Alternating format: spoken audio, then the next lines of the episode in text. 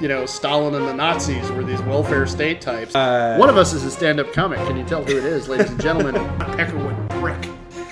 Um, but the problem.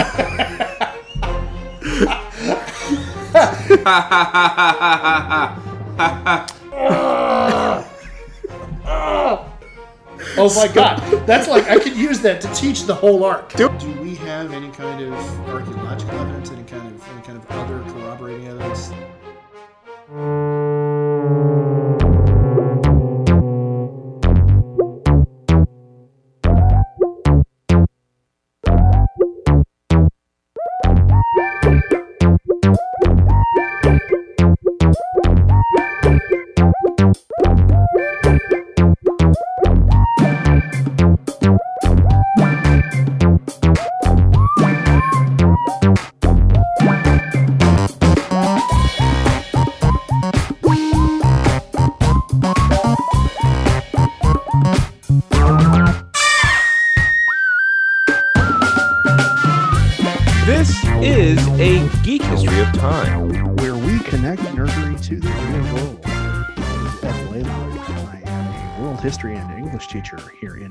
California. And um, I had the opportunity uh, just last night, actually, as we record this, to chaperone my first school dance in 20 years. um, back at the very beginning of my teaching career, uh, back before I took my uh, decade uh, hiatus uh, from the profession for reasons that we don't need to get into. Um, I, I was teaching high school uh, elsewhere in Northern California and chaperoned a dance uh, at the end of that year. And then I never went back and did it again until just last night. And it was quite an experience. Um, I was really struck by the fact that uh, most of the music that they were playing uh, was older than many of the students in attendance. Like uh, about 15 minutes into the dance, I'm I'm standing there, you know, doing doing doing my circuit around the around the edge of the dance floor, you know, looking out for safety hazards, whatever. And uh, all of a sudden, I hear ding, ding, ding, ding, ding, ding, tss, ding, ding, ding, ding, ding, ding, tss. and I'm like, wait, what? No, You mean you're like, all right, stop. collaborate and listen. Oh, let's not get banned from BMG. Yeah, well, yeah, but like, wait, that was on the radio when I was in high school, and I'm older than the parents of many of my students by a couple, of, by at least a couple of years. Oh, you crossed that threshold. Yeah, yeah, like, I mean, not by a lot of years, but by by enough for me to notice it. I'm like, wait, no, hold on. So yeah, and then um, the one that really got me was a little bit later. Um, they actually played Rick Astley. Hmm. Never gonna give you up, without any trace of irony. You know, the fact that you named the song is funny to me Yeah. because The what else would they Rick played? Astley, what else would they play? Right, you know, it's like- yeah, I, yeah. I like they played Rick point. Astley, the one where he covers Etta James. You know, it's like, Nice, nice. That's good. you know, That's true.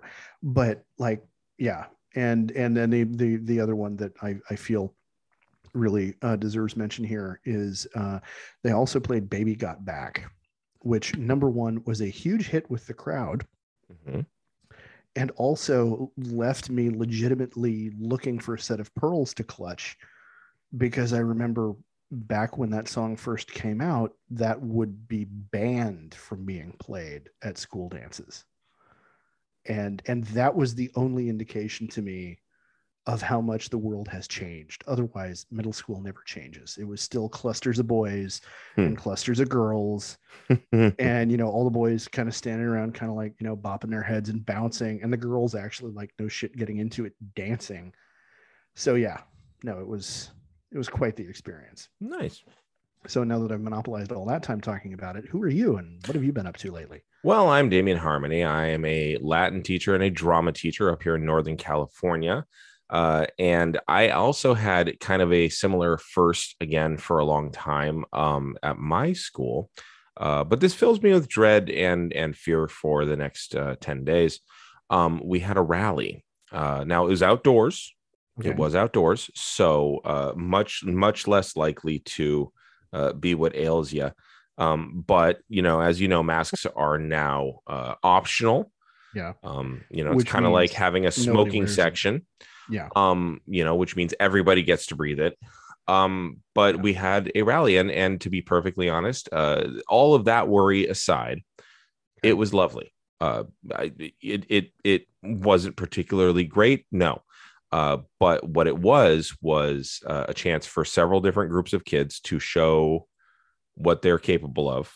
Uh, several singular sets of kids uh, to show what they're capable of for the audience of all the other students to to and the audience of students got performed for, which I think is a wonderful thing. Uh, they got to Cool. see excellence, they got to see enthusiasm, and uh, although the acoustics of an outdoor rally uh, are you know fair to midland at best, Yeah. it was still really nice. And the logistics of it went off pretty darn well, actually. They had a pretty good game plan and stuff like that. So, as far as well, good. rally in and of itself, hey man, that was awesome. Uh, could there, you know, I'm not, I'm not unicorn hunting here. Uh, Yeah. could there have been uh, improvements? Of course, I'm sure there could have. I don't care. Um, it was, uh, it was good in all kinds of ways. Very cool. Should it have happened? I'm going to say emphatically no Well, yeah. but I'm I'm erring always on the side of caution when it comes to that. So Yeah. Well, Uh, you know, as yeah. you should, as Mhm. you know, somebody in the position that you and I are in, Mm-hmm. you So- know, I, I think that's our responsibility is to err on that side. one would think uh, You know- the the other depressing number of uh, people that I saw were you know uh, unmasked folk. Yeah. Again, uh, if uh, if we tested, we might actually have data as to how hurtful this is. Uh, but That is that is one thing I'm Mhm. I'm going to give uh, my own district uh, some credit for Mm-hmm. is uh, they have been uh, very uh, comparatively mhm, anyway. Um, you know nobody's perfect, but compared to a lot of districts, mhm. um, they've been they've been very very good about uh, testing and like not like not mandatory testing, but they've been going out of their way to make it available to students and staff. See, and I'm I'm going to give that a C know, minus. And yeah, frankly, well, yeah. uh, when it comes to epidemiology, I'm not an epidemiologist. I am an historian. Uh, it seems to me that epidemiology and cliff diving are very similar. Unless you're doing it right, you are going to end up killing people. Yeah, okay, that's So fair. you know, C fair. minus still going to kill people. Oh yeah, no. yeah but anyway uh Yeah. you know it was a lovely rally it was nice to see kids genuinely enjoying each other and and themselves uh and so that that made me very happy it Well, really good. did yeah, no, that's awesome. so now the last time we talked uh we were speaking of henry ford and we got to the point where it was pretty clear that america had actually exported vibrant anti-semitism to germany because the germans had kind of a dullish gray anti-semitism that was just kind of Kind baked kind into of the kugel. oddly um, khaki colored.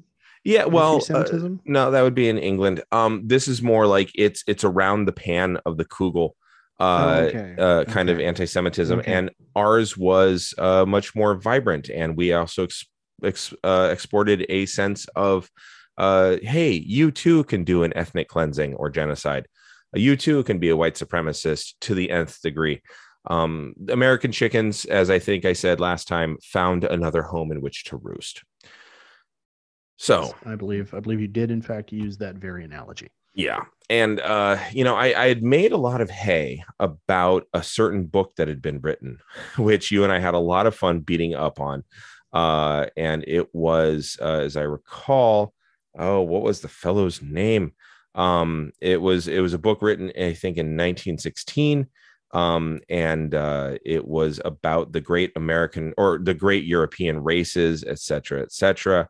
Oh yeah, Um, yeah, And yeah. it's just, And you know, just, I- like I, I did some more research on that Oh, book yeah. because I wanted to see how commercially successful it was and it wasn't. It wasn't that commercially viable but what it was it was uh by the way it was called the the passing of the great race or uh the racial bi- basis of the Euro- european history uh by uh oh god he was a lawyer madison grant.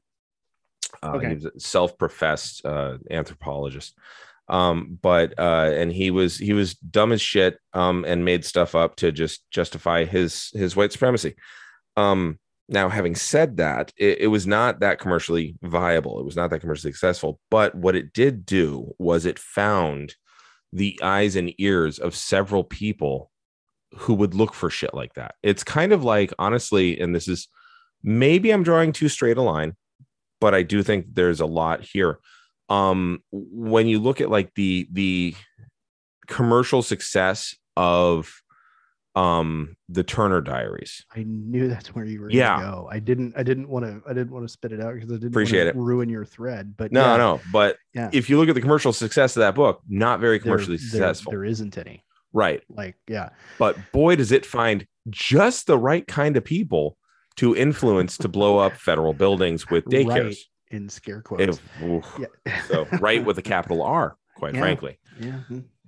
So uh, you know, we talked about that and and that, you know, very much made its way over to uh the the house arrest that Hitler found himself under. You remember they Mhm. kicked out Anton fuck his name um from from that not quite cell. Yeah. Uh, and and Hitler was reading that stuff, and sure enough, people uh, testifying in Nuremberg were talking about how great uh, Henry Ford was, and Henry Ford was obsessed with blaming the Jews for everything. Um, and he and Hitler both really, really blamed the Jews for modernism. So that's where we're going to pick up here. Okay, wait. Yeah. The movement, modernism. The modernism in in art, modernism Yeah, mostly in art. art, Okay. mu- music, literature, Okay. uh, essentially departure from the mythical traditional From good. from okay. Yeah. From the from the you know Dutch masters school of of art in, Yeah. in you know portraiture and yeah, okay.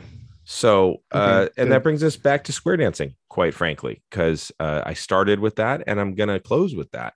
Um, nothing so anti-modern as square dancing. Which, if you think about it for three seconds, you'd be like, yeah, that's actually That's kind of yeah. pretty fucking anti modern. yeah. Um, now, one of the modern things that that uh, Ford was really, really hot against was jazz, and so was Hitler. By the way, uh, in fact, I'm going to fast forward to 1941. In August, uh, there was a huge crackdown on German jazz, uh, specifically because it had black origins and Jewish performers. Um, there's a, a, a gentleman named Henry Cowell who linked Jewish and black cultural influences in jazz in a magazine in 1930. He said, quote, the fundamentals of jazz are the syncopation and rhythmic accents of the Negro. Their modernization is the works of is the work New York Jews. So jazz is Negro music seen through the eyes of the Jews. That's what this music theorist said in a magazine in 1930. And I think that there's a lot of meat on that bone. In 1935, jazz was banned on German radio. And in 1930, 1938, in Dusseldorf, there was an exhibition on degenerate music specifically, uh, which stated that, quote, Negro music, end quote, was another Jewish plot to destroy German culture. So that's happening in 1938 in Dusseldorf. Okay. Mhm. So so setting aside the like batshit craziness of of the idea that that any musical form Mhm. is a plot by anybody to do anything but you know get laid and you know make money Yeah. like you know because Yeah.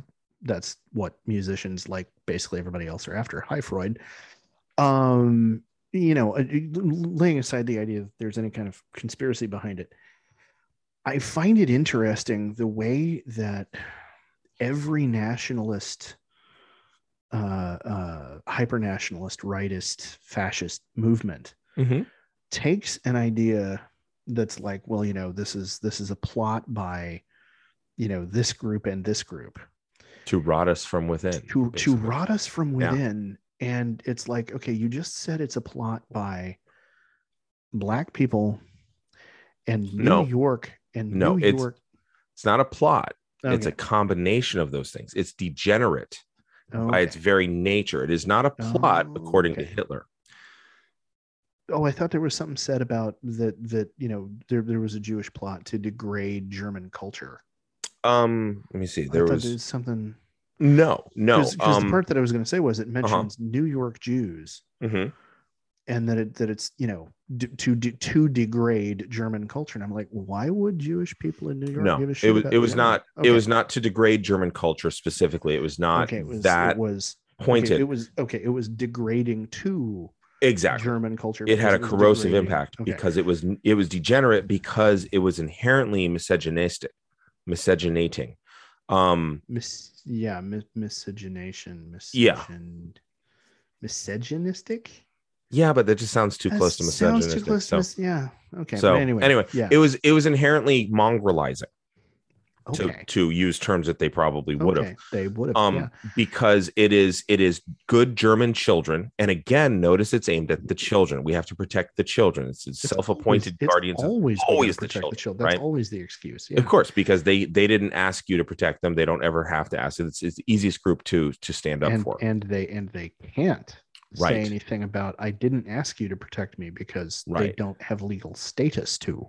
Yeah and you could even point out like they don't know any better so even if they are saying no daddy i like it doesn't Yeah. matter right uh, we kind of talked about this when i when i discussed uh ace of base uh Oh, yeah. coming yeah. back around in some ways but uh so the idea was that you know it's it's basically you're taking black people's music and jewish performers and then german kids are listening to it and they don't know any better so it's degenerating the culture from within and you have to have the the pure culture because the german strength of the culture apparently won't stand up to a little tiny needle on a piece of wax but you know and, also and in yet, fairness and yet it's the most powerful culture of the superior race of people. right right the the nordic they- folk Yeah, they- um, they, they always have to have it both ways. Like, yeah, well, I, I would point out though, Hitler was absolutely obsessed with the idea of infection.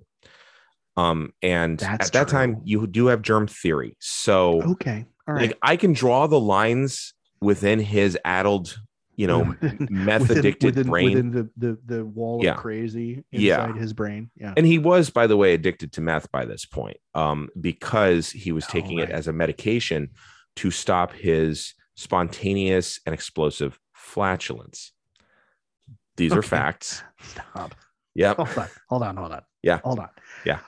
So, Hitler had, a- had a farting problem. he okay. So Yeah. so he had some kind of bowel thing that was giving Which him. the dude was in World War One in the trenches, had been gassed. I could Oh, yeah. absolutely I see mean, his gut yeah, being fucked for kinds of- good. yeah. No. Yeah. Yeah. That, that, that totally understand how how he could Don't have penicillin around yet. You could just have Yeah. a slow growing bacterial Some thing. kind of systemic infection. Yeah. right.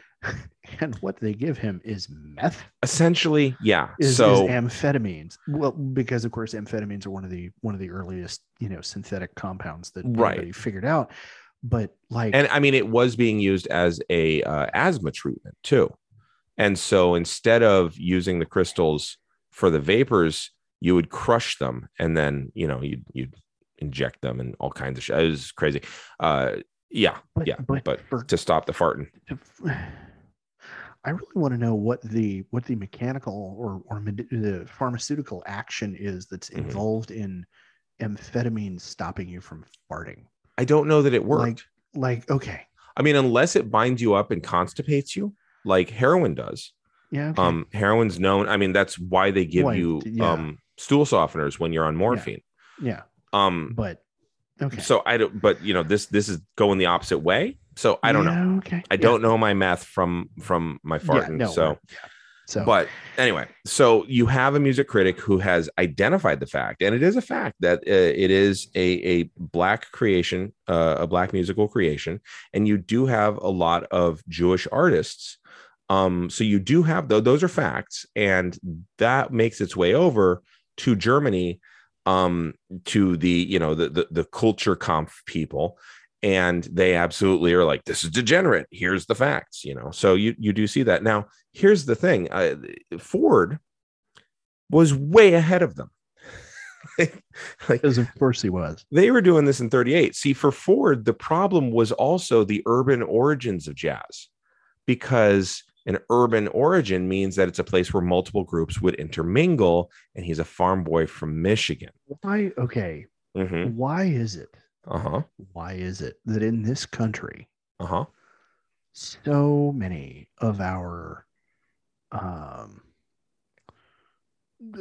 so many, so many of the of the of the bullshit elitist, culturally elitist ideas in our culture are Mhm. rooted in in this idyllic idea of ruralism like like jeffersonianism and its and its idealized idea of the gentleman farmer when jefferson never picked up a plow like jefferson never operated it's not about the- life It's not about the work, it's about the lifestyle and the exposure and the space that you have around you. I mean, we are talking about a country that's made up of people who were English, who wanted Mm. more space and more land, couldn't get it back at home. Mm. And I mean, you're the one that did the episode on first uh first edition fighters. yeah no i know, I know. So, I- I- and I you know, mean, the Jefferson ideal, you can and go back to Rome if you want. And I mean, Yeah, I Horace know. was writing about this I shit. know. You've I know. always had this tension between city and country life. You've always had Yeah. this idealization and fetishization. You see this in Russia, by the way. You know, the, the czars like fetishized peasants, never met Potemkin- them. Potemkin villages were a thing for a reason. Yeah, you know, uh, they never met them, but they certainly fetishized them. Yeah. Um, and it's this, you know, these are the real people. They're, the, I mean, uh, uh, Bismarck himself said, you know, the people, the blood and the iron, the blood and the soil. Yeah. It's the German people. Like all of that's always there. yeah. Um, so and and you know, Okay. honestly, I could even point to uh, you know, Chief Seattle, you know, and like we are of the earth.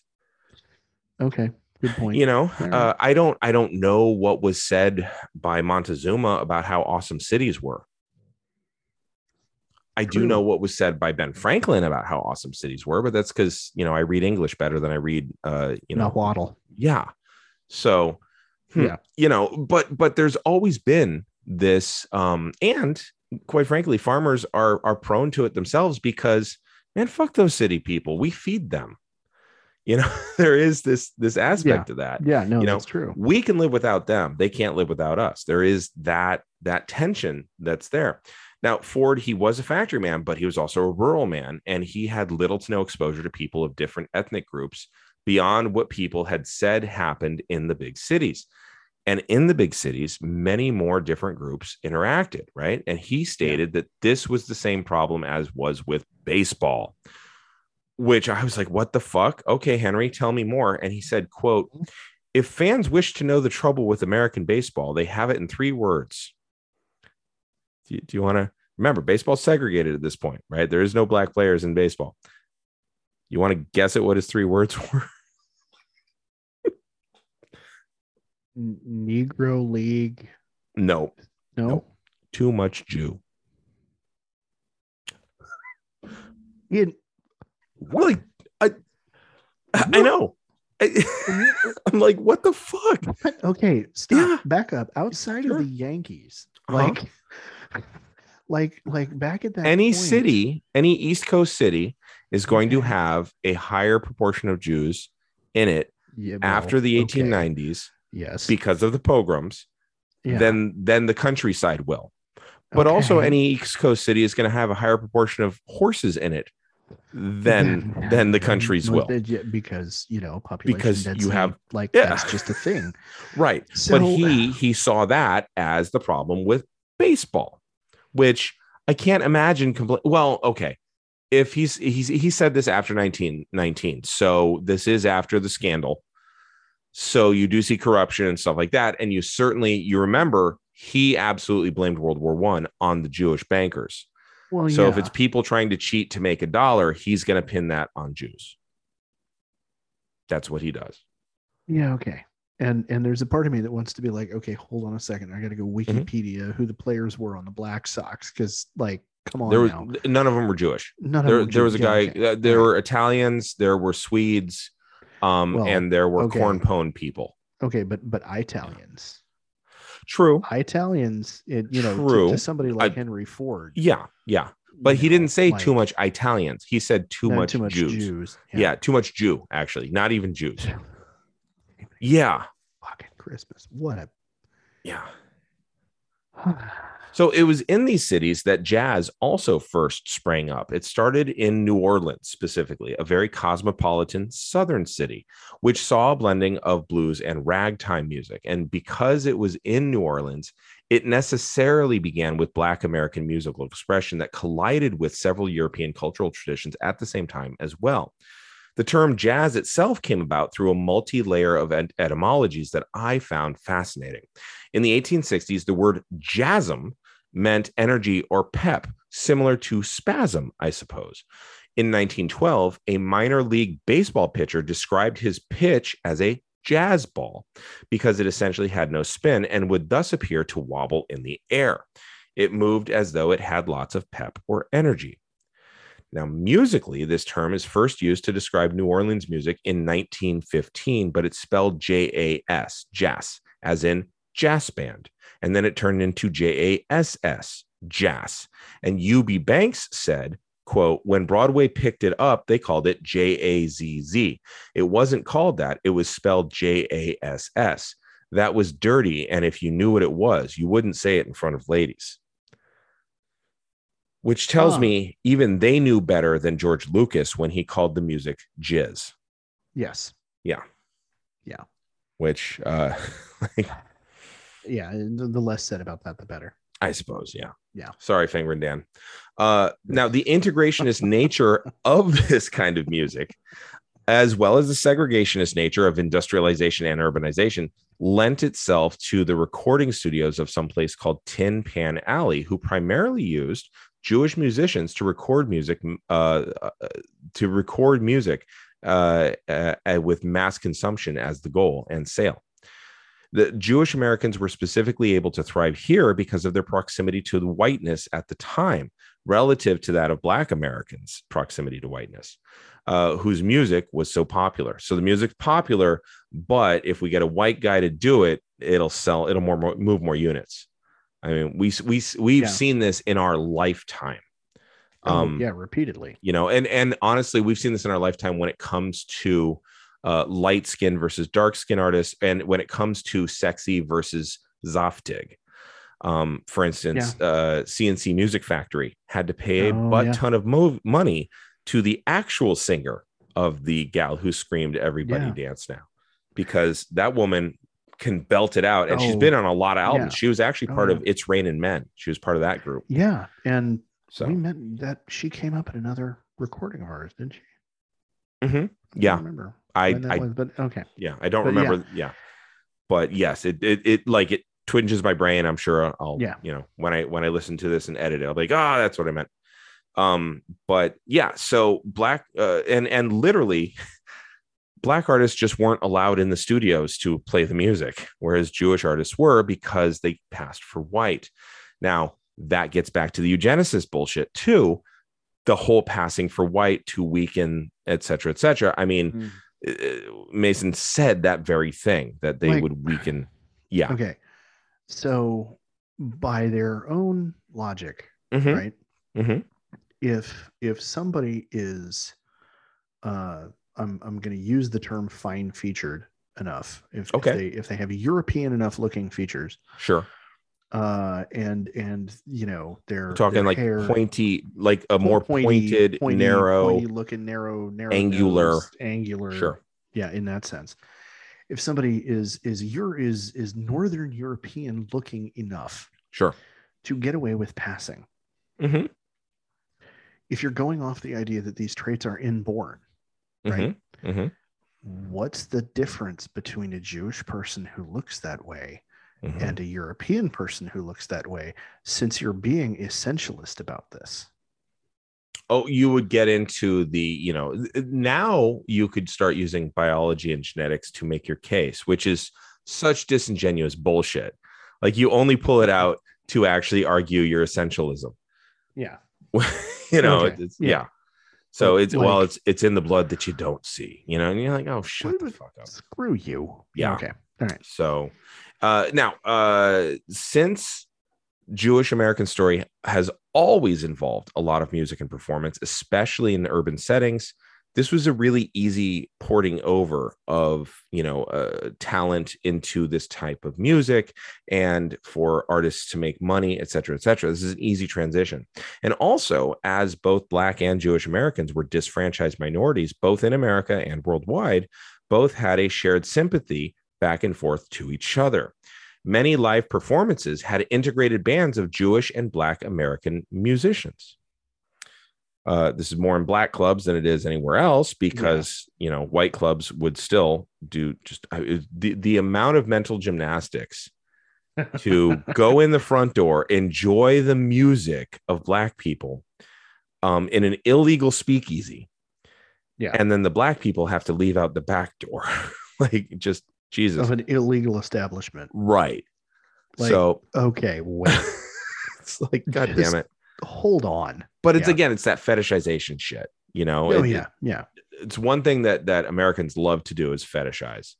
So now all of this integration was a threat to those who identified with the eugenicist and anti-Semitic fantasies that were being offered as a response. Like I'd said, you don't want to get impure white people, the wrong kind of white people in there to start fucking the right kind of white people. And you certainly don't want black people and white people dancing because then that'll lead to fucking. And you certainly don't want that. Henry Ford, Fred Trump, and Adolf Hitler all had bought into such a narrative. And as such, all three had a problem with jazz. Really? Uh huh. Fred Trump is on record having a problem with jazz. Yes. Okay. Now Henry I mean, Ford, I mean, yeah. it doesn't surprise me, not at all, at all. But especially yeah. considering he was one of seven people arrested at a KKK rally in New York, mm-hmm. uh, especially since he was a racist as hell uh, real estate mogul, slumlord, slumlord. Uh, but Henry Ford, we're talking about him mostly.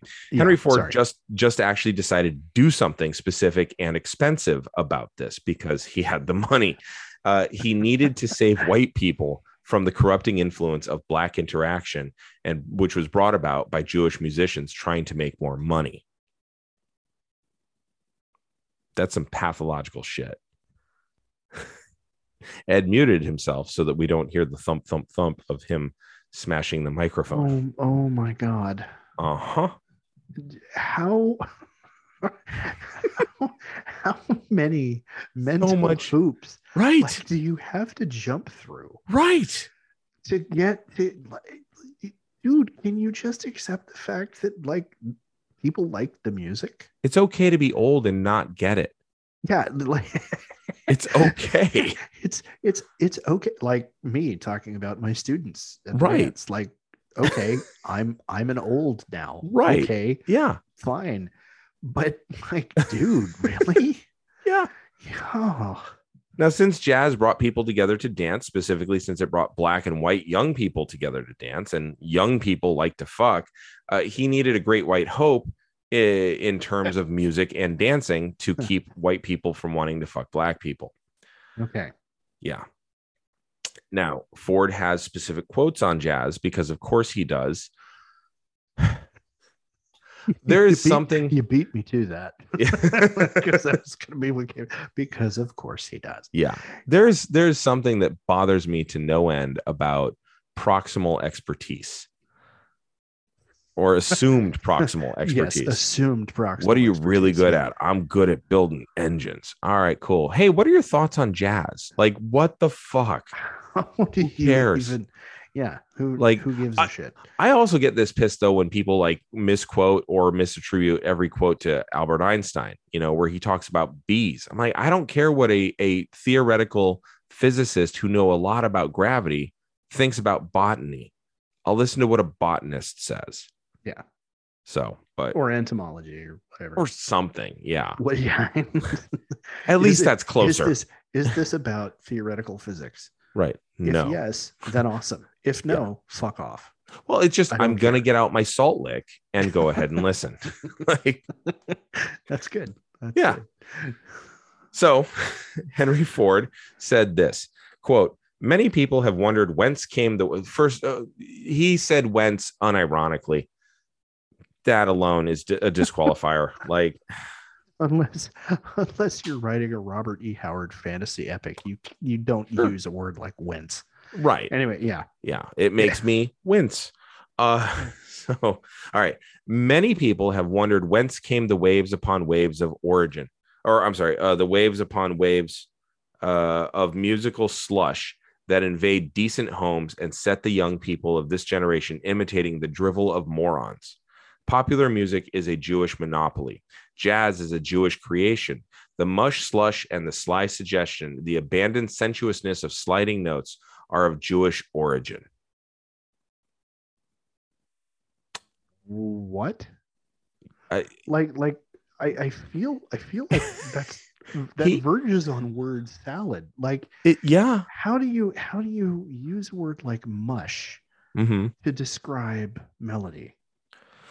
I think he's not talking about melody. I think he's talking about the improvisational aspects of jazz. And to him, again, to him, he would want fiddle plicking. You know, he would want. I try to think of what he would want, and there are very clear notes when you're listening to uh, what was folk music back then. Yeah. Right. no, yeah. Yeah. And in jazz, it, there is a a a sliding of things. There's a blurring of things. There is a give and take of things where it's not so regimented. And this man who is so mechanically minded, where this thing does this thing and this thing does this thing and this worker does this thing and this guy beats this worker, like everything has its place. and this other guy is busy shooting a 45 in the back office. right. Everything has its place. Yeah. And I think when you have the give and take of jazz, when you have the improvisational aspects of jazz, and frankly, when you have music that kind of taps into a, a more sensual um, kind of sound and feel to the music, and it's played in, you know, uh, sweaty, grimy nightclubs because air conditioning is not quite a thing yet, uh, and Yeah. there's smoke hanging in the air. You get all those things, and it's absolutely going to offend his uh, his rural sensibilities. And so the mush and the slush and the sliding and all that, that makes sense to me that he would have those critiques. There's there's a type of thing that happens, and and I'm going far afield here, but I'm and and I'm I'm putting way too much effort into at least understanding the logic behind his bigotry. But um there was this wonderful documentary I listened to on uh Yiddish and they actually talked about Yiddish music specifically uh, as well. And and what it was was like you could play on a violin and you could make it sound like a fiddle, right? There were there were styles Yeah, that you can do to make it fiddly. There are also styles that you can do to make it sound Yiddish. And there's a thing that they do with the bow, and they would do it. And you know, my girlfriend uh, is is a a string player, um, violin and viola, and I had her listen to it. And she's like, "Oh, okay, that yeah, I know what they're doing." And she showed me, and it it gives it a Jewish sound. And I say that because that's what the musician who is Jewish was highlighting in a documentary about Yiddish. So I'm not, you know, I'm not Henry Yeah. Fording Yeah, this, yeah, but like it absolutely is there, you know, you can you can tell like Russian music. Mhm. You can tell Mexican music. You could even tell Roma. Spanish music, you know. Roma music. Exactly. You know, and and you can tell Yiddish music. You could tell New York Yiddish 1890s music. Like you can smell the pastrami as you're hearing it kind of music. You know what I mean? Um and and I think that's that's that is a thing that he is identifying and then immediately using it to build his his wall of of bigotry again. Um because i swear this man is just like a cure in search of a disease but he's always naming the d- disease as being the jews. Um and i mean it's all to him it's all part of a larger plot right? Get black people and white people to interbreed and then the jews can take over the world because our blood will be weaker. That's what he thinks is going to happen. Okay. But like well and and it, to do this you you set the setting right? You've got a jazz club where you've got drinking cigarette smoking women and sexiness and the more that will happen the less white we all become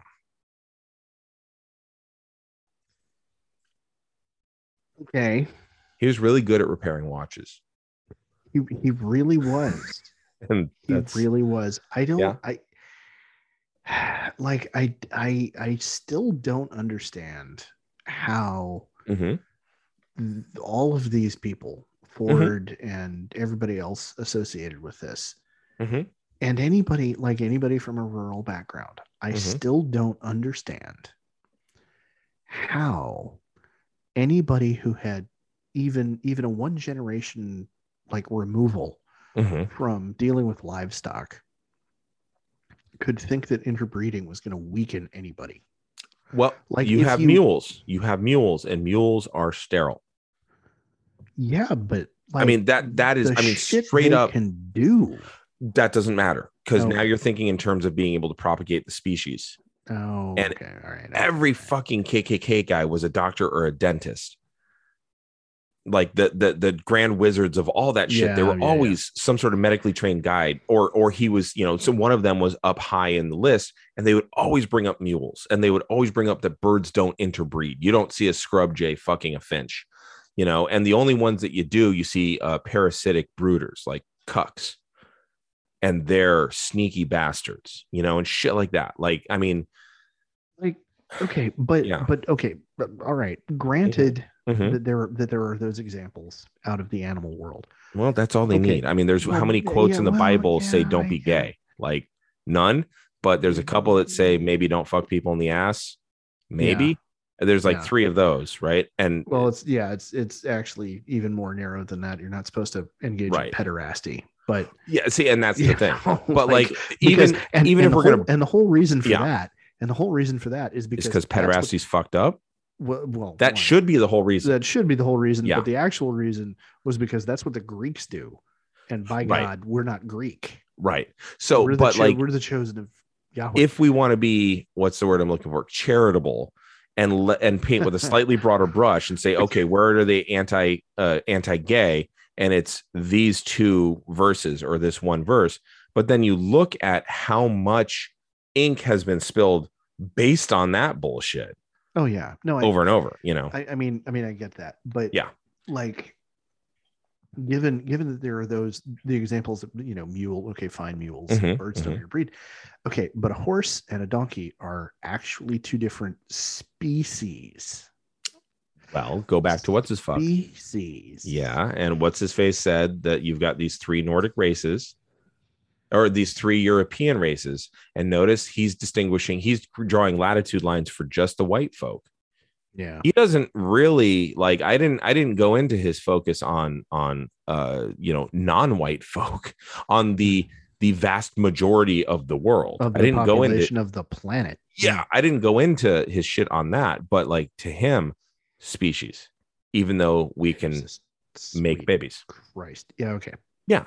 It's almost as though white supremacy causes a short in the system when it comes to critical thinking. Yeah. So well, you still have this weird logic circuit, but Yeah. now you don't have anything going, wait a minute, this is fucking stupid. Like it turns it turns a perfectly good circuit breaker into some sort of Rube Goldberg machine that like at the Yeah. end of it all like kicks you in the butt, yeah. you know? Yeah. No, I just okay. So Ford feared that, quote, if the conditions in America continue to develop along the same lines as the last generation, if the immigration statistics and the same proportion of births amongst all nationalities remain the same, our imagination may picture the United States of 50 or 100 years hence as a land inhabited only by slaves, Negroes, and Jews, wherein the Jew will naturally occupy a position of economic leadership. Okay, back up. Okay. He said slaves, Negroes, and Jews. hmm So is he saying that like the the to him mongrel hybrid descendants of white people and and black people are going to be slaves? Pretty much. Yeah. Okay, Now you see Okay. why he needed Lebensraum. Oh wait, that was a different guy. yeah, that was a different. But I mean, it- this is this is the same shit.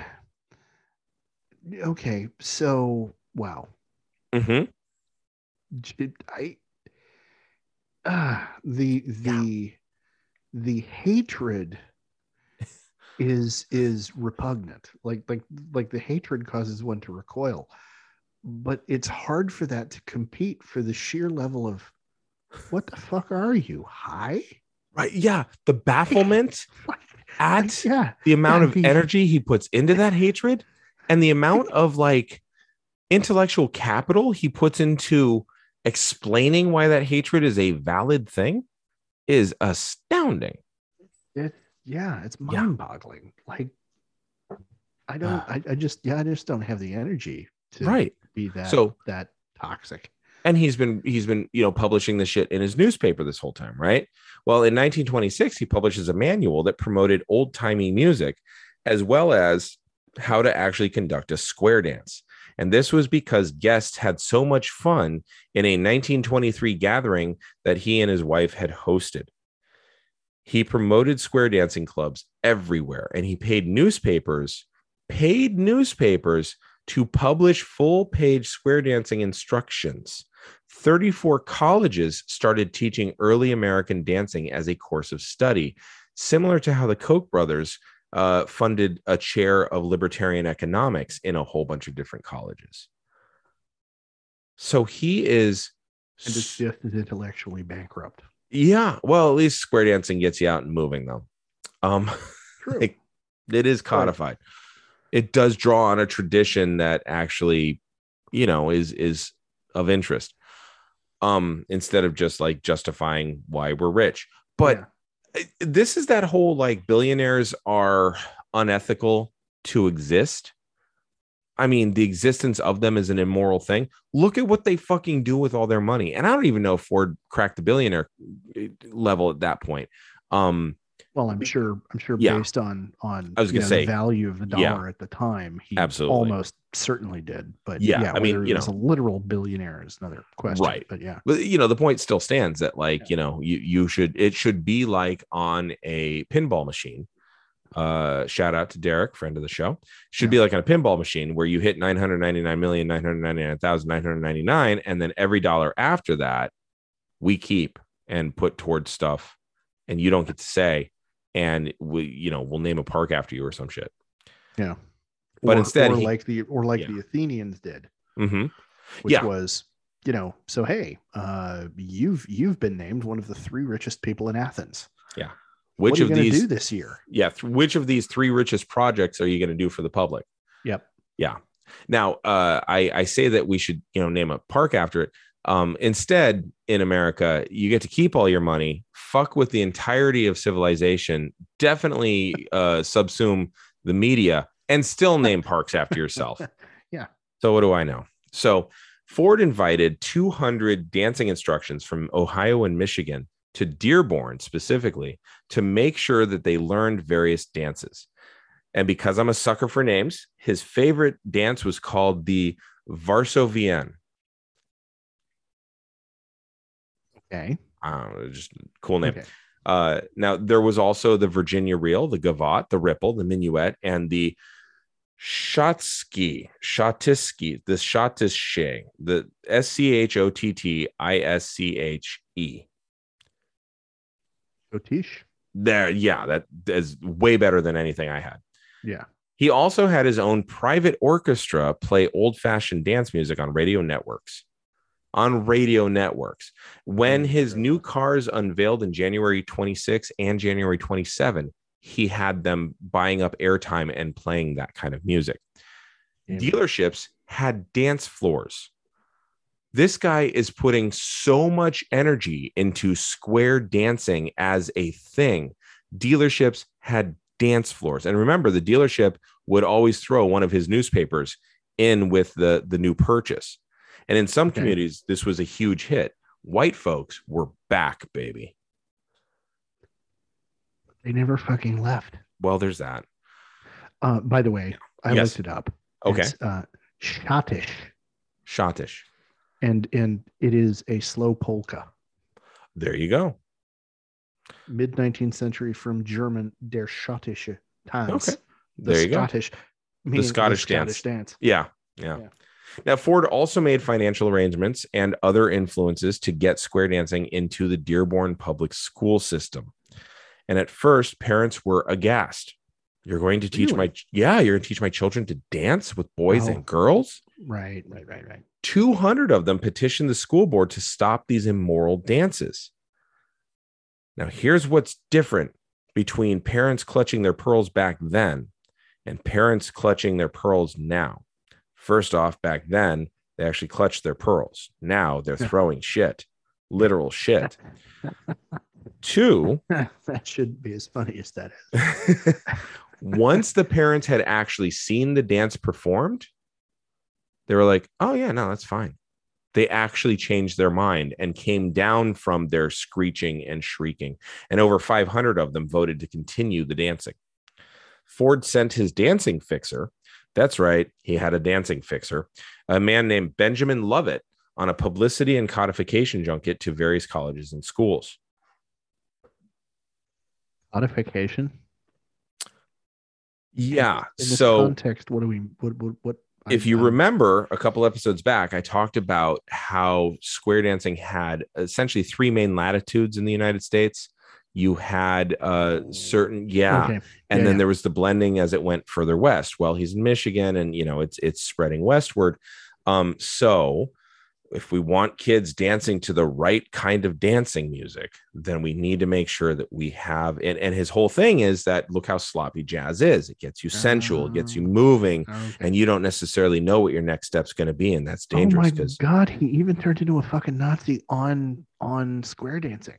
yes, Why can these kind of motherfuckers never like sit down and just take a nap? Why do we just why do we listen to these assholes? He was good, really good at building engines. Yeah. It doesn't mean he was good at business. He was shrewd at business. He was not good at business. He was good at engines. He was good at watch repair. He was a good he was a great mechanic. He was not, I repeat, not an expert on dance.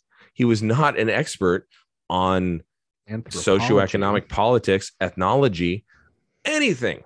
Um, but in 1926, he saw his star rising, and when it came uh, to Mm. dancing, he's like, "Yes, this is the Great White Dance Step." And there was an American National Association of Masters of Dancing. Fucking names. Um, convention. So there's a convention for the American, the American National Association of Masters of Dancing um, and it was in New York. And they declared, "quote The Charleston is dying. The Black Bottom can never be king. And during the past year, there has been a great revival in old time dancing." End quote. They, the American National Association of Masters of Dancing, because I'm going to play the fuck out of that name, they specifically named Henry Ford as the reason for why that was. Well, you throw enough money at anything, you can get shit to stick. Yeah. But when when they call themselves masters of dancing, am I the only one who like pictures a character out of an Italian opera? Yes, Like you with with You're with very you know, specific. frilly Yeah. frilly cuffs and and like a cane tapping on the floor. Yeah, I don't see you that. know. Yeah, maybe it's just because I, I I dove so deep into fucking square dancing for weeks Okay, for yeah, because because I hear I Yeah. hear that and I think dancing master and and like I go to the Sure. Italian Renaissance of like, and now you know we, we've we've got to we've got to you know bow before you know the right. household dancing master who's going to teach all of the nobles' children how to you know minuet. And he you claps know, up by his ear and just Yeah. barely on the palm. Yeah, no, I could I, I see how you got there. Yeah, Um, now Ford also liked specifically to play Turkey in the Straw on his seventy-five thousand dollars Stradivarius. Now, seventy-five thousand dollars back then was one point two million dollars in today's money.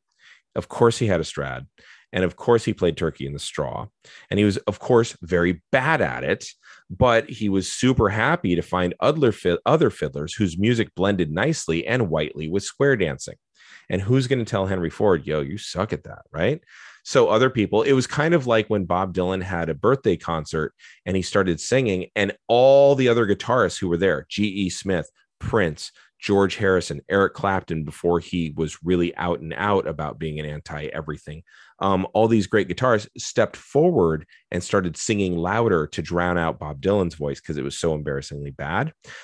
That's kind of what these people did. So he sounded great because all these other people sounded great, but he himself was dog shit.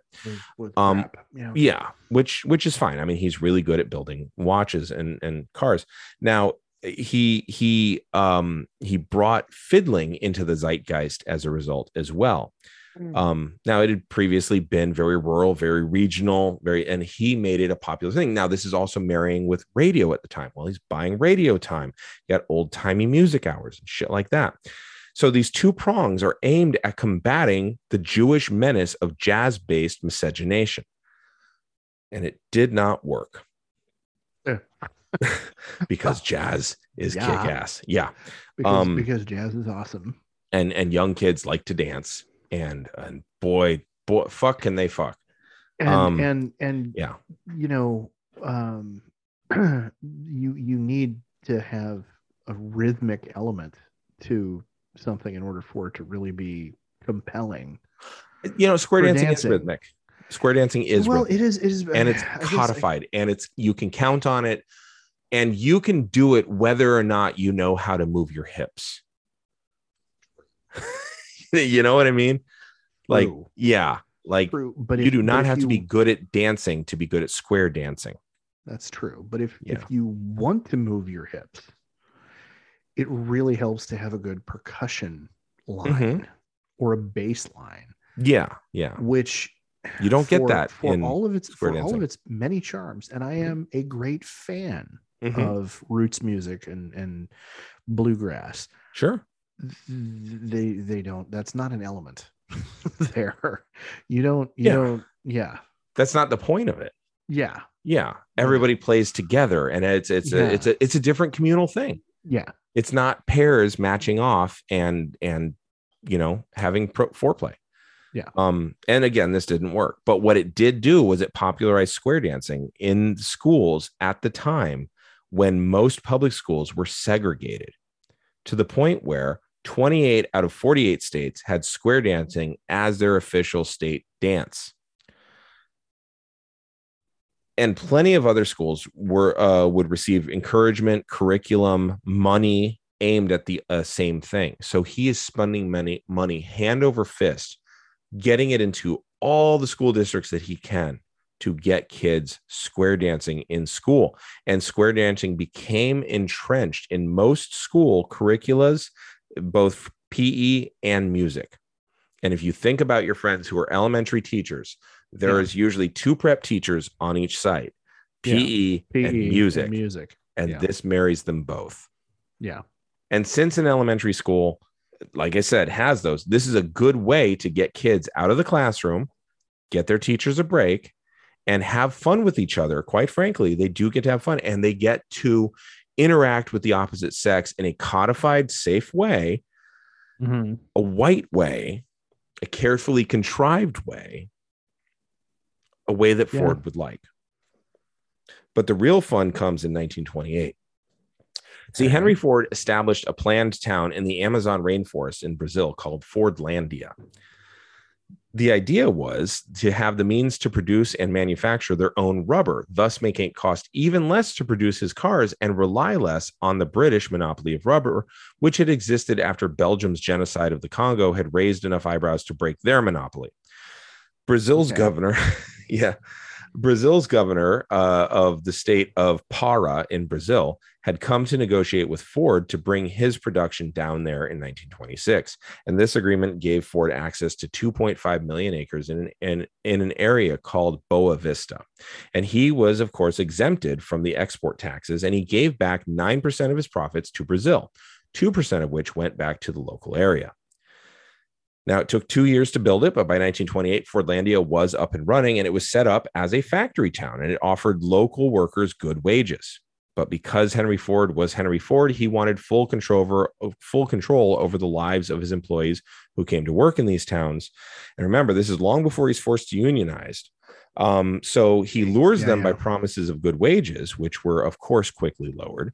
Um, and and then he says, "Well, if you're going to work for me, you have to abstain from booze, prostitutes, carousing, football, which we call soccer, uh, smoking. Um, Hey, all wait. of that is yeah. Why did he hate soccer? Uh, Like, idleness, um, sport. Uh, yeah. okay, So- Control. So, he Control. wouldn't he wouldn't have he wouldn't have sponsored a baseball team. It was just like no Oh, there's too much Jew in that. Yeah. Yeah. okay, granted. Yeah.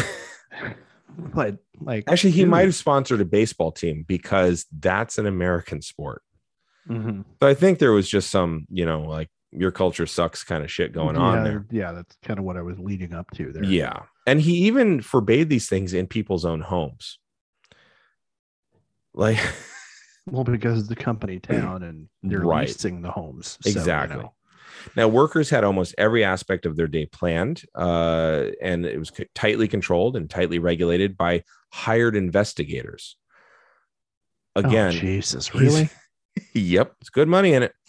And as usual, people are going to find a way to do what they want, which means in this case, the same thing that it meant in the United States riverboats.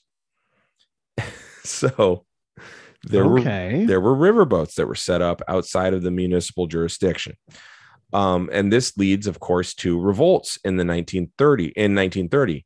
Uh, by the way, which were then put down by the Brazilian government because the Brazilian government took the took the side of a corporation. This only ever happens in Brazil. Thank goodness that in America we don't Yeah, have no, the we don't. government shooting striking workers with the army uh, anytime they run afoul of you know, Um, large business. Yes. Did I miss? No, it? never mind. No, Okay, carry on. Yeah, No, don't yeah. worry about it. Don't worry Cool. about it. Yeah, it's probably just a footnote. Yeah. Um, because of course Brazil is that corrupt. No one else is. Um, yeah, no. you know, no, we certainly certainly wouldn't not. see such a thing in America. No. Yeah. No. So similar things. Mining, certainly not in the mining industry. No, not at all. Not at No. all. And and uh, while it's true, similar things would happen two years later in the Ford Hunger March and seven years later in the Battle of the Overpass. I'm sure that those were both isolated incidents, just like the other over over 100 isolated incidents that happened in the United States, wherein the local police or the state police or the National Guard or the Army actually shot at and killed workers who said, "Hey, it'd be really cool to, uh, you know, have a living wage." But anyway, Yeah, no, I don't know what you're talking about. yeah, no, I digress. Uh, so this control in Brazil over the people who worked for him uh, in that spot included insisting that they live like suburban Michiganders by mandate, and this meant you have to eat hamburgers, and even more importantly, this means mandatory square dancing. I'm going to say that again: mandatory square dancing. Literal mandatory fun. Yes, you can Like see why the that was- revolt in 1930. yeah, no kidding. That was that was that was a joke when when you know I was a kid. My dad was was in Mm-hmm. the Navy. It was nope. We're we, we we you know there'd be a party or something being being thrown by the by the CO of the squadron. It's Mhm. mandatory fun. right, you Right. know? like, and that's the military. right. Like like it's it's one thing in the culture Where you're military- actually signed on to be their you- property. Yeah, yeah, where you yeah. and and and where you know the the military culture is is a thing Mhm. but like dude i signed up to help you produce vulcanized rubber Right. like And you're paying me. and you're paying me And this is kind of at will employment since we're not unionizing. yeah like the fuck man Yeah.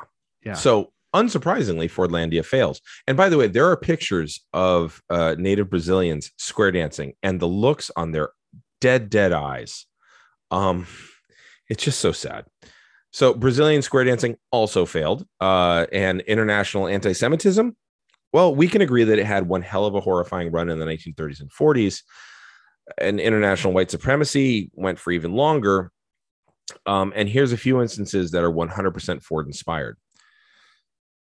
So you might remember in May of 2020, our president at the time said, quote, the company founded by a man named Henry Ford, good bloodlines, good bloodlines. If you believe in that stuff, you got good blood while standing in a Ford plant.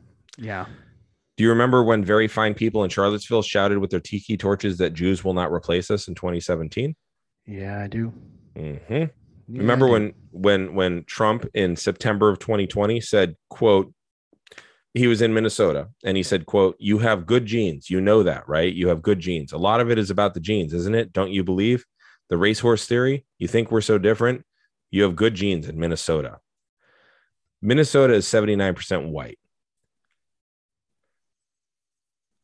Yep. Yep. Uh, in 2018 yeah. the son of a slumlord who got arrested in uh, new york in the 1920s uh, his son later grew up to be president Said, "quote I'm a big believer in natural ability. If Obama had that psychology, Putin wouldn't be eating his lunch. He doesn't have that psychology, and he never will because it's not in his DNA. I believe in being prepared and all that stuff, but in many respects, the most important thing is an innate ability. And when I look at myself in the first grade and I look at myself now, I'm basically the same. The temperament is not that different. Talk about telling on yourself.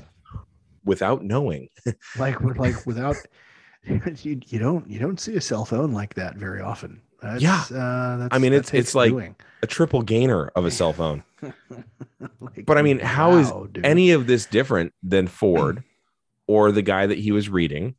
Oh, or- isn't, it isn't any different. No, it's Right. all the same. It's all the same horse shit. I Yeah. mean, A racehorse. yeah, but, dude. Once it goes through the animal, it doesn't matter what kind of horse it was. It's just horse shit, Okay, fair enough. you know. Um, and and I, again, you know, racehorse theory. Okay, that's great. Um, look at a thoroughbred hmm and look at what happens when a thoroughbred, say, takes a turn too sharply. hmm you have to put the animal down Yeah. Because it's been manipulated over point- generations of conscious breeding to the point Right. that you can't like trying to get a purebred racehorse to uh, uh, heal a fractured limb Right. It's not it, happening. it, it, it just doesn't happen you you have to put the animal out of its misery well, Aesop's fable had one about a draft horse and a race horse. yeah That's more than 2,000 years old. yeah like people knew this stuff for a while, but you know, talk about missing the missing the point. yeah well yeah of course He also, uh, the son of Fred Trump, uh, uh, he also uh, said he didn't have to study very much or consult experts or learn anything uh, because he would reach the right decisions. "Quote: With very little knowledge other than the knowledge I had, plus the words common sense, because I have a lot of common sense and I have a lot of business ability." A lot of people said, "Man, he was more accurate than the guys who have studied it all the time." how how Allen Ginsberg can you get with your self owning? Like just stream of consciousness. Uh, Well, okay. Everything, everything that man does now is stream of consciousness because he can't Mhm. maintain a coherent thought long enough to speak in an actual paragraph. these are facts. You know. Yeah. Um. Like, I'm, I'm, I'm sorry, but there's, I don't know what form it is. I've, I've heard multiple theories, but Mhm. he's clearly suffering from some kind of dementia.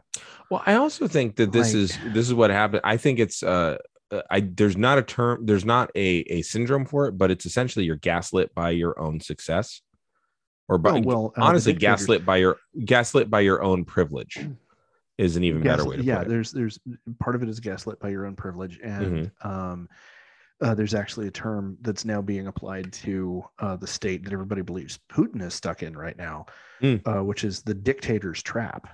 Yeah, where nobody You- can say no to nobody- you. Nobody can say no to you. Nobody can give Right. you the unvarnished truth because Right. they're afraid of you. Or there's the uh the i think it's called what is it? It's the over earnest trap where only one person can give you the jim varnish truth. Know what i mean? Nice, thank you. Nice. so now one of uh neo-nazi websites Not even Yep. mad about that one. well good good. This will piss you off. Um neo-nazi websites dipshits and very fine people today still engage in ford's bullshit. Uh, the international jew is still sold on amazon. Uh, a reviewer said quote it's just amazing how enlightened henry ford became while living in a world of jew contrived deception ramping up in the usa the european converted fake zionist jew has con- conquered america spelled it with a k judaism equals communism five stars I couldn't find the date on that review, and I looked for way longer than it deserved. But really, one of the weirdest moments of Ford's influence and Ford's anti Semitic reach, just coming from beyond the grave, that I saw, where Ford's stain was still noticeable, was when NBC aired Schindler's List on network TV on February 23rd of 1997. Commercial free. You know who sponsored it? Ford Motor Company. Yes. And so before Schindler's List starts, the logo appears on a black screen and just hangs there silently. And then it disappears. Now, like, and then you start the movie all about the Holocaust. Now, when Ford was 83 years old, he was actually reportedly shown newsreel footage of the concentration camps. And his reaction was to collapse and have a stroke. To which I say, good, um, Yeah. because I'm yeah. petty that way. Um, and it's very likely that it was, I think I'm theorizing, but it's very likely that this stroke came about as a recognition of his own contribution to what the Nazis had actually done. I certainly hope so. But what I want to finish on is a funnier note. So I don't know how to transition from an old man who deserved it had a stroke when he saw newsreel footage of the Holocaust that he helped legitimize and propagate Stoke. and yeah, and Stoke. So I don't know a funny way to transition from that. Maybe there shouldn't be. It should just be this jarring. Um, but so something funnier than an old racist having a stroke. Do you remember a few years ago when Amazon was trying to decide where to locate its next fulfillment center and city leaders were like falling over each other to get to Oh, lick yeah, Jeff Bezos' they were- uh, taint the best? Yeah. Yeah. Yeah. Well, I always thought the perfect town should have been Dearborn, Michigan. Okay. I mean, you've got low wages, anti union, mechanized process, strict monitoring of the workers' activities down to the second, and a city that's ready to sacrifice its workers for a slightly lower cost because they'd sooner do that than demand the head of a company actually take a smaller paycheck. Checks Okay. every single Yeah. box. Checks And, every single box. Yeah. and since Ford had failed going from Dearborn to the Amazon, I thought it'd be nice to bring back the Amazon back to To Dearborn. Dearborn. Nice. Nice. So, I like it. That's uh that's that's, That's Jesus. henry ford nazis and square dancing Wow. you know, and and Yeah. the the interesting parallel that you that you never got around to saying anything about, but I, I kind of want to touch on now that we're now that we're you know, Absolutely. out of out of that is the um gulf on the radio hmm between urban hip hop radio hmm and country yes. as a genre. Because what you were talking about about old old timey music hours hmm in the 1920s one of one of the you know unintended kind of positive consequences of that was Mhm. the um i don't know if i want to say revival but you know the the continuation hmm or revitalization of bluegrass and you know those musical traditions. Sure sure. Which then you know morphed over the years uh ironically because of exposure to rockabilly and Yeah. you know rock and roll hmm and to a lesser extent jazz hmm uh and and turned into you know country music. Right. Which has then gone through multiple kind of iterations. evolutions yeah. and iterations. There was country country sound. western and then yeah, Yeah. i mean yeah, and yeah, there was the there was the Nashville sound and the Bakersfield sound. hmm And then what I what I find interesting hmm is there is simultaneously there's this weird thing in in modern radio culture hmm where you have stations that are very very clearly you know uh, focused on uh, you know hip hop as a genre. Right. You have narrow And- casting. Yeah. And Yeah. then and then what you have on country radio hmm if you tune into a country station you're going to find a i don't know 25 30% of what you find is going to be very clearly very much okay this is this is clearly directly descended from the you know quote unquote old timey music that uh, you know Henry Ford would have wanted to propagate, and sure. is a continuation of that tradition. And then I can only imagine Henry Ford having another stroke hmm. when he heard any level of top 40 modern country music. Sure. Because it's all so heavily influenced by by rap and hip hop. Well, you know, that, you, you that's hear, not a new new phenomenon. Well, no, it's not. But yeah. you know, the the the interesting, you know, the thing that I find interesting though is people who are really, you know, the the, the demographics mm-hmm. of country music is overwhelmingly white bread. Mm-hmm. And like they will well i don't know in in more recent with with millennials and and younger folks it, it might not be as much a thing but i know when when i was going through high school and in through college and i mean this is 20 years ago so mm-hmm. you know take this back when the know, last time terrestrial radio was relevant yeah yeah uh you know um and and so as you say take this with a lick of salt mm-hmm. but i remember there there was a lot of kind of antagonism to by country fans toward hip hop mm-hmm. and toward urban music and kind of and kind of vice versa but i mean i i witnessed it from from the one side yeah uh you know being you know descended from okies um you know and yeah it's it's just it's it's weird to me that um this this modern genre that has its roots in this very racist anti-cultural blending mm-hmm. instinct mm-hmm. Has now turned into something that's like okay well if you take the twang out of the singer's voice you could be hearing this on any other radio station including a hip hop radio station well, you know, I you think know. I, I, think the point that you're bringing up there is actually it's a cyclical one because what you just said is you take uh, that that one aspect of style out of it, suddenly you've got music that is made essentially for the young masses. Um, and if you go back to mm, country music in the 1930s, it was working class, supporting strikers, et cetera, et cetera stuff, yeah. right? Yeah. And then if you go a little bit further forward, you get R&B, and you get country music blended together in Memphis by Elvis Presley, commercially successfully done. Uh, he was sneaking into black clubs all the time, uh, but he he blended those two things. It, despite his Nixonian tendencies politically, uh, he he absolutely was an integrationist when it came to music.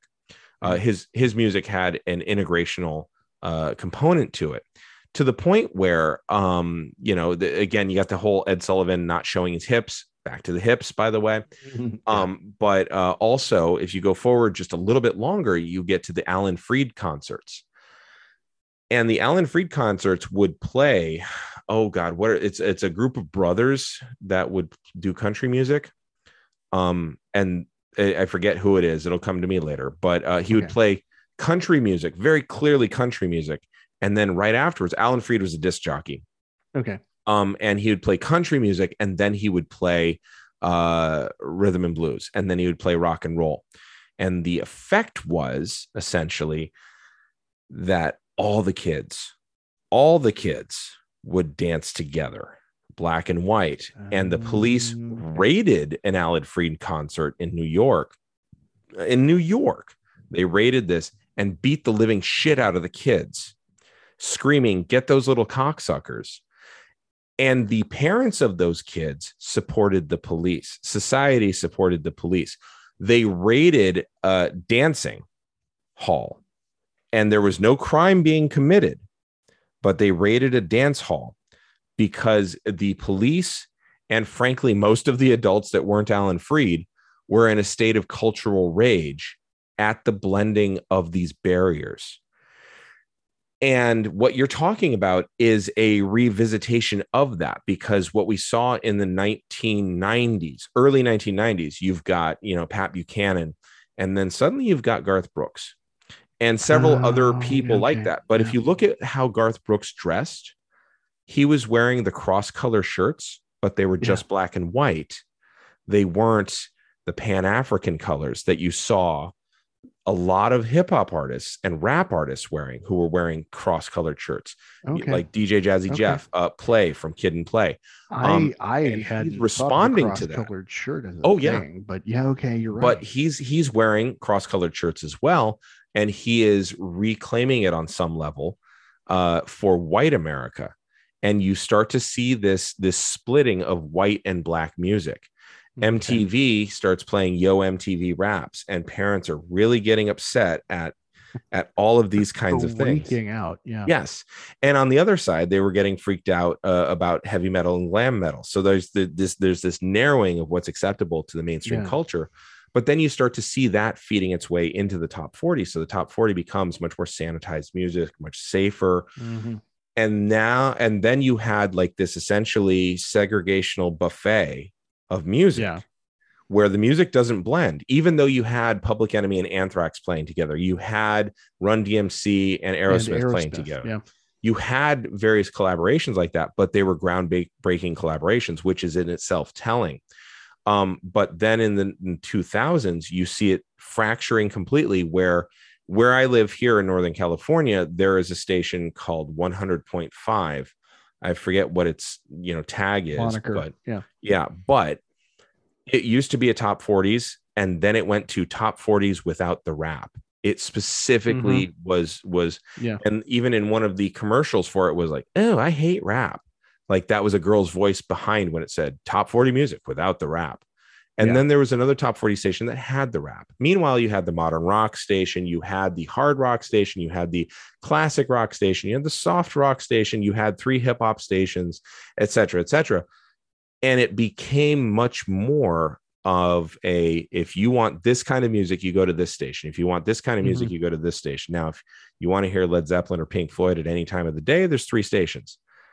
One of them will be playing it, but the rest of them, you, it's kind of like finding Gene Hackman You or know- you Robert know De? Niro No, on you TV. You know what? You don't know. I'm sorry. I, I know. I know which station you need to go to, and you only have to wait ten minutes. Or we if live- you don't want to wait 10 minutes, don't worry, it's two stations over. Yeah, it's true. but so you had like this fracturing and it was acceptable. Everybody was kind of in their lane. Yeah. And then you had people starting to blend genres again. You started to have really you had like the the Dixie Chicks, now the Chicks, yeah. blending that that rock sound with the country sound Mhm. in a way that was new enough. And then of course they stood up for something they believed in, so of course everybody abandoned them, but Yeah. uh but they kind of kick that door open and you start to see that happening in country all over again and and and of course 9-11 happened so you had jingoism but th- so for a while it separated out and again white national identity and stuff kind of clung to that Mhm. but then you start to see oh i like this kind of music and you had hick hop you had you know a few musicians who were black who actually liked that kind of music and started breaking ground there cowboy troy darius Mhm. rucker of hootie and the Blue, blowfish and Yep. most recently you had little nas x uh i'm sorry lil nas x Mhm. um and uh Old you Town Road. yeah it- who used uh trent reznor's music Yeah. as the background for his country music, which, by the way, was a top country hit until the country music people said, This isn't country. Yeah.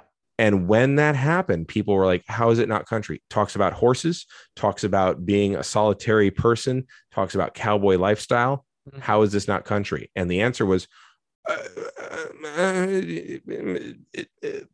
we, we have ephemeral reasons. and it's because the dude's black and queer. Let's, yeah. Let's let's talk about why it's not. Yeah. Yeah. So, I mean, you know, again, Henry Ford. like, yeah. Pretty much. so okay, so that's that's what we've gleaned, and and we got an uh, an an extra little jolt there of of Yeah. uh, a really quick tiptoe through the tulips. Uh, what are you reading, my friend? Uh, well, right now I'm reading a lot of student work Oh, God, because you uh, always say that. Yeah, why, know, why are you assigning so much student work? They don't know how to write. You don't want to read it. I don't. Why do you keep doing this my to job yourself? because I teach English? My job is to teach them to write. could you teach them English without teaching them to write and not having them read those pesky books? Can you find some way? And don't teach grammar either, because that'll just turn them off. Can Can you teach English without those three components? Because I think When- that'll that'll when- make it so more kids you- pass. When did you start running for school board in? No, well, I'm Florida? taking administrative classes, so I'm just trying to Oh, make things more accessible Oh, okay, um, to people who don't want to do work. Understood. Yeah. Okay. Yeah. Um, but beyond that, Uh huh. um, I I uh, start. I tried, and I'm I'm I'm going to continue trying Uh huh. uh, to uh, pick up and reread uh, "Stranger in a Strange Land" uh, Oh. by Robert Heinlein. Uh, Heinlein. He's the one that wrote Dune. God damn it, he's not the one that wrote Dune. I wish I was joking just to mess with you.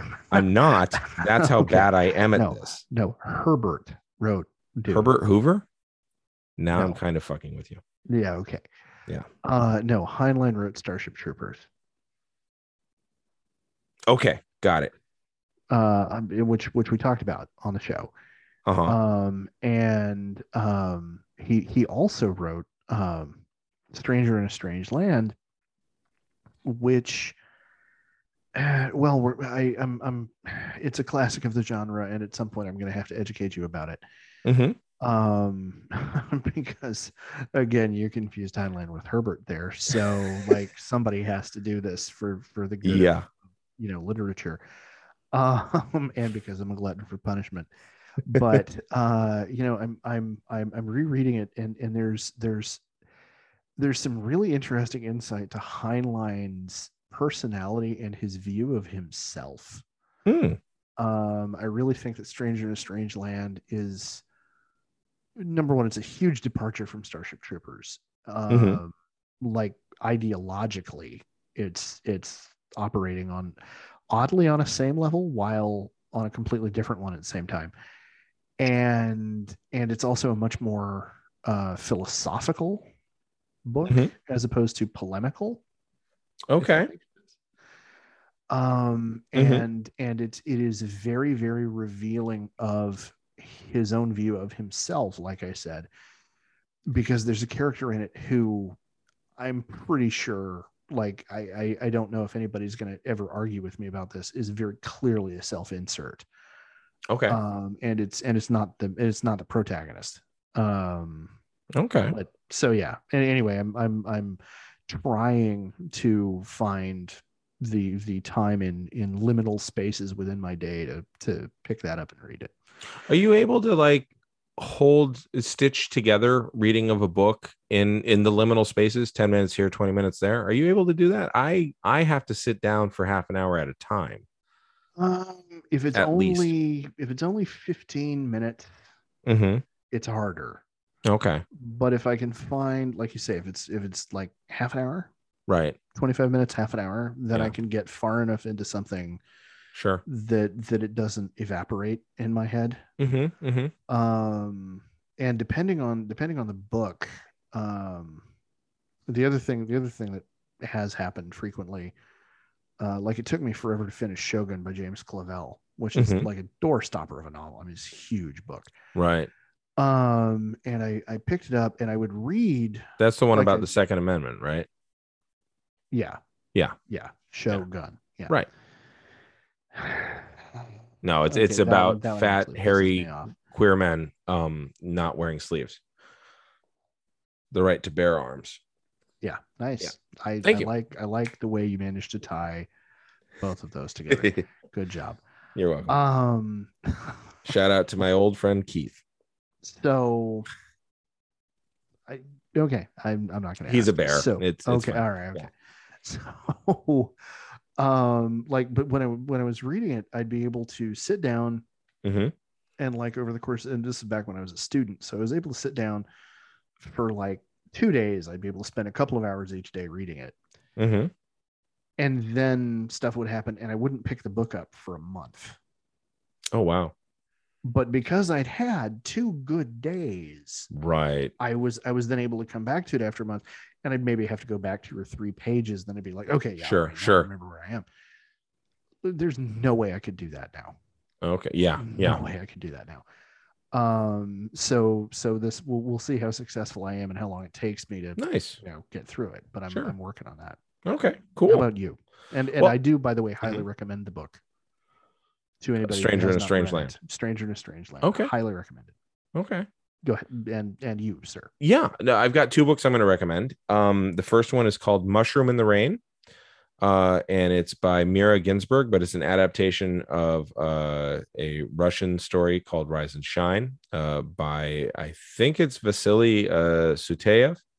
Um, don't quote me on that. Just look for Mirra, M I R R A, Ginsburg, Mushroom in the Rain. And I'm also going to recommend um, Swimmy uh, by Leo Lionni. Uh, now, both of these are children's books. Okay. Um, and actually, I'm going to give you one third one. It's called The Day the Cows Stopped Typing. Oh, no, I'm sorry. It's called Clack Clack Moo, The Day the Cows Stopped Typing. And I might give you that book to read to your youngin.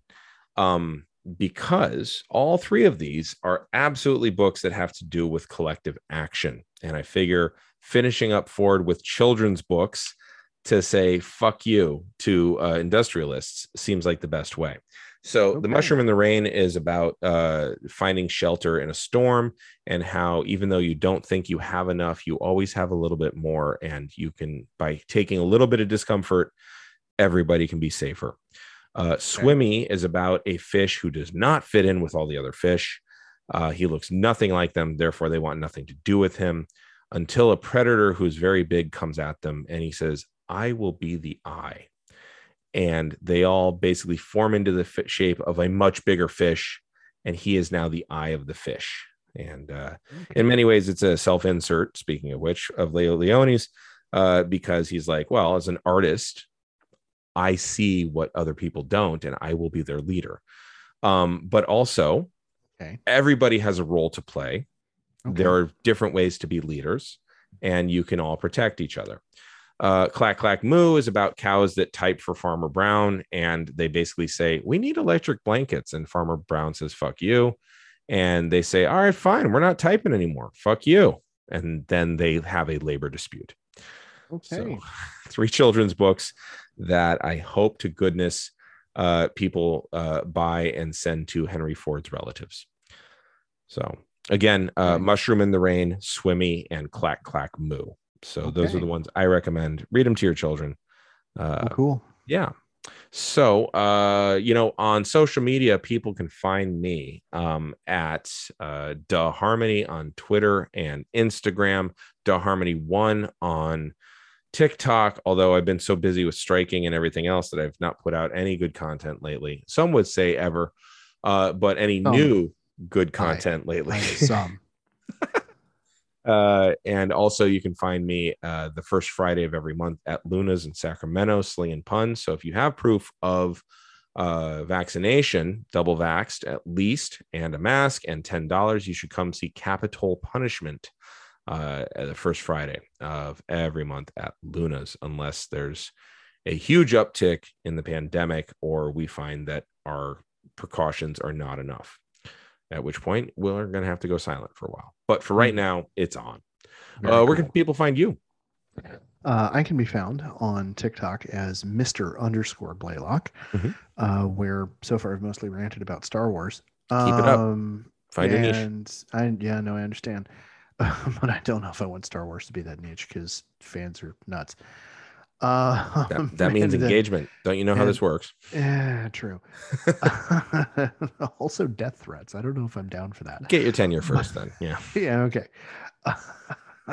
on Twitter, I can be found at eh Blaylock, uh, and we collectively can be found uh, on uh, Stitch, Stitcher? and Stitcher. Sorry, on Stitcher and in the uh, Apple uh, podcast app. Mhm. Uh, at uh, just look for uh, Geek History of Time. Yep. Uh, our website is www.geekhistorytime.com Mm-hmm. and our collective Twitter account is Geek History Time. Mm-hmm. Uh, so if we have made some kind of terrible error, uh, if you uh, want to share some detail with us that you know about the history of Fordlandia, which I didn't say anything at the time, but what a fucking name. Um, like, Yeah. do you think you're an emperor? Like. Yes, he did. Yeah, well, obviously. Um, but like, yeah, if you if you have something you want to argue with us about there, that's that's the place to do that. Mhm. Um, Send so, all yeah, corrections and, expect retractions from us uh, Oh, yeah, on there. we We will- we absolutely do read and and make retractions. We have in the past. Yes. Yes. So, yeah. and uh, yeah. And uh, so, if you uh, are just now finding us, uh, then please uh, hit the subscribe button and uh, give us a review. Give us the five stars that Mhm. you know we deserve in whatever app it is that you're viewing us or listening to us through. Also, if you're just now finding us and you started by listening to episode four of something, yeah. um, Who are you? right, go back and listen to a one shot. You know, it'll be less depressing. It, well, one, it'll well maybe depends on the one shot we did, but um, I don't think we've any done any depressing one shots. Yeah, that's true. Yeah, Usually, it takes at least two shots for it to truly be really, yeah. a real downer. Yeah, that's true. Um. so well- yeah, uh, but go go back check the buffet. Um. And uh, yeah, thank you for right. joining us. Well, for a geek history of time, I'm Damien Harmony. And I'm Ed Blaylock. And until next time, swing your partner round and round. And I shall be the eye.